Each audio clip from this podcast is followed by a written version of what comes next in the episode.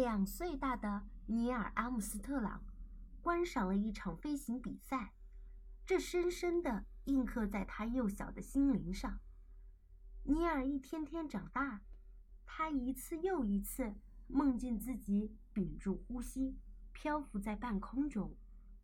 他在教会的墓地割草，在面包店打工，支付上百架模型飞机和空中旅行杂志的费用。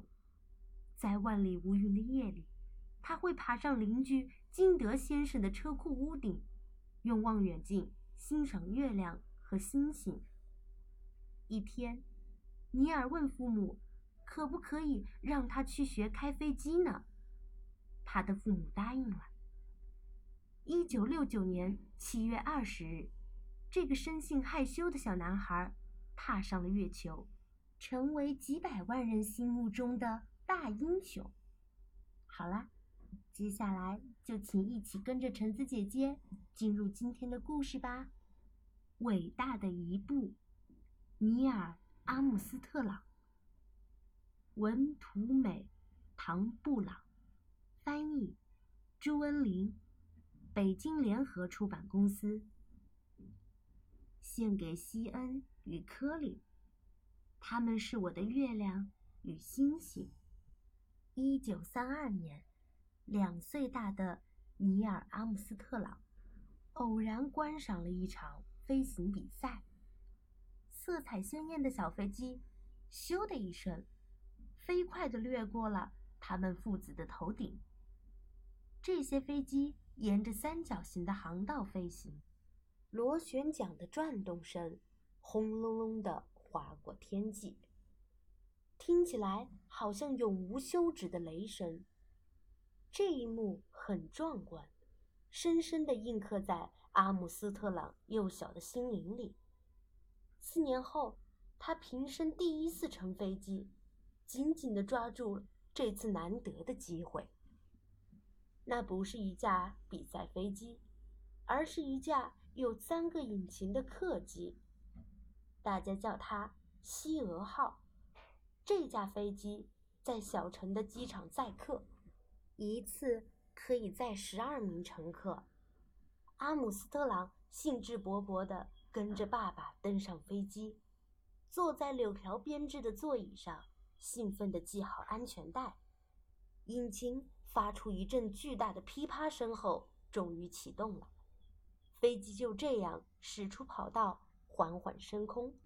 他们离地面。越来越远，人群、房屋、汽车和天地万物都变得渺小。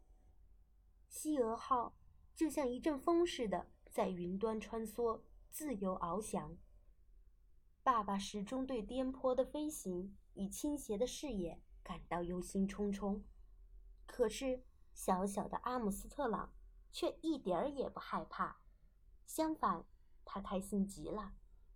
阿姆斯特朗阅读飞行杂志，并学着制作五毛钱的飞机模型。他做了一个神奇的梦，在梦中，他屏住呼吸，漂浮在空中，下面的人群、房屋、汽车和天地万物都变得十分渺小。阿姆斯特朗一天天长大，对飞行的兴趣也与日俱增。他房间有几百架模型飞机和一沓又一沓的空中旅行杂志。为了买杂志和模型，他去教会的墓地割草赚取零用钱。十一岁那年，阿姆斯特朗跑去面包店打工。由于他个子矮小，总会被抱进面团搅拌缸里清扫。他一次又一次地梦见自己漂浮。盘旋在空中。阿姆斯特朗十三岁那年，全家搬到俄亥俄沃帕克内塔城，住进临街的白色小楼。这里离他祖父的农场很近。一九三零年八月五日，他就出生在祖父家的客厅里。阿姆斯特朗生性害羞，交友谨慎，不过他的生活非常忙碌。除了上学，他加入了童子军，还在学校乐队和私人小乐团里吹低音号。他在山坡上玩动力飞机，去市场和五金商店打工，也在药店里整理药架，帮忙摆放药品。在晴朗的夜晚，阿姆斯特朗会爬上邻居雅各金德的车库屋顶。金德先生做了一架望远镜，架在屋顶上，随时欢迎客人一起去观赏月亮与星星。阿姆斯特朗总是一看再看，怎么也看不厌。他家附近有一座机场，就在老啤酒厂那条路上。他常常去那儿看飞机起降，有时还会有人付钱请他帮忙清洗飞机。可是，光是观赏和清洗飞机，对他来说还不够。他问父母，能不能让他去学开飞机呢？飞行课程一小时要九美金，他得足足工作二十五个钟头，才能赚到一小时的学费。他的父母答应了。不久，他就跟着奥布里纽加德老师。一起学习飞行，他们驾驶的是一架小飞机。阿姆斯特朗学会起飞，也学会降落。他学会攀升，也学会俯冲和转弯，还学会了在空中飞出八字形轨迹的特技。他体会到，一个有经验的飞行员还得有一架飞机，才能发挥他真正的本领。在阿姆斯特朗十六岁生日的那天，他如愿以偿地拿到了实习飞行员的驾驶执照。可他当时的年龄根本还不能考取汽车驾照呢。后来，这位实习飞行员成为战斗机飞行员，又成为了测试飞行员，驾驶以火箭为动力的飞机飞上青天。最后。他终于成为宇航员。宇航员是受过专业训练的飞行员，能够驾驶太空船环绕地球。当阿姆斯特朗成为宇航员时，科学家已经计划着把人类运上月球，再让他们平安地返回地球。几千年以来，人们对月亮充满了无限的遐想，总想登上月球。一探究竟。一九六九年七月十六日，宇航员尼尔·阿姆斯特朗、巴兹·艾德林和迈克尔·柯林斯一起坐进神农五号火箭顶端的阿波罗十一号太空舱里。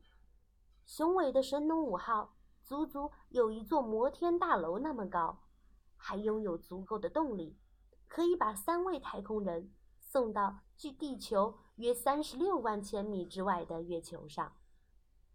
上午九点三十二分，火箭的主引擎启动，火箭从神农五号的尾部喷出，接着火箭发射升空。不久，第一组引擎的燃料耗尽，掉入海里。比较小的引擎接着启动，把阿波罗十一号太空船送上绕行地球轨道。在绕行地球两周后，最后一具火箭引擎便以时速四万零二百三十四千米的速度，将太空船推向了月球。阿姆斯特朗、艾德林和柯林斯在漆黑的太空中飞行了四天，太阳的光线炙热无比，阴影下却寒冷动人。为了不让太空船其中一面过热或者过冷，太空船会慢慢的旋转，就像烤肉架上的热狗一样。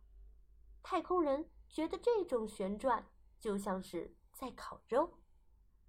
当他们抵达月球时，阿姆斯特朗和艾德林便进入专门设计用来与母船分离登陆的登月小艇“老鹰号”上，准备登陆月球。柯林斯留在母船上。驾驶指挥舱，阿姆斯特朗和艾德林降落到月球表面。两位太空人在电脑的引导下即将着陆的时候，阿姆斯特朗看到巨大的原石挡住了去路，他立刻改用手动控制登月小艇，闪避障碍。在搜索安全的登陆地点时，一阵刺耳的嘟嘟声突然响起，警告他们燃料不足。当他们安全地把登月小艇降落在月球表面时，老鹰号只剩下运行几秒钟的燃料。地球人尼尔·阿姆斯特朗和巴兹·艾德林终于登上了月球。他们穿着太空服，戴着头盔，打开登月小艇的舱门时，月球就在他们面前，宏伟壮阔，空无一人。阿姆斯特朗步下旋梯，一跃跳上了月球的表面。特殊设计的摄影机。让地球上六百万人同步见证了这一瞬间。这虽然是我的一小步，却是人类的一大步。阿姆斯特朗对着麦克风说出了这句名言。这次登月，他要替科学家搜集月球上的石块，以供日后研究。工作时，他的靴子在尘土上留下了足迹。一百万年后，他的脚印可能还会留在那儿。月球上没有风，没有雨，也没有雪。当然，他的脚印永远不会消失。艾德琳跟着步下旋梯，踏上月球表面。地球高高的悬挂在他们上方黑漆漆的天空中，映入眼帘的。是一团螺旋状的白色云团，白云底下依稀可以看见非洲大陆。阿姆斯特朗在布满尘土的月球表面漫步，缓缓跳向艾德林。太阳闪耀着明亮的白色光芒。他们竟在月球上漫步。阿姆斯特朗跳到艾德林的身旁，两人的头盔几乎相撞。艾德琳绽放出灿烂的笑容，阿姆斯特朗伸手拍拍同伴的肩膀：“神奇吧？”阿姆斯特朗说。一九六九年七月二十日，尼尔·阿姆斯特朗登上了月球，成为了家喻户晓的大英雄。可是，深藏在他内心的，仍然是俄亥俄州。沃帕科内塔城那个平凡小男孩的记忆。这个小男孩热爱读书与音乐。这个小男孩生性害羞，交友谨慎。这个小男孩梦见自己屏住呼吸，漂浮在空中。好了，今天的故事就分享到这儿吧。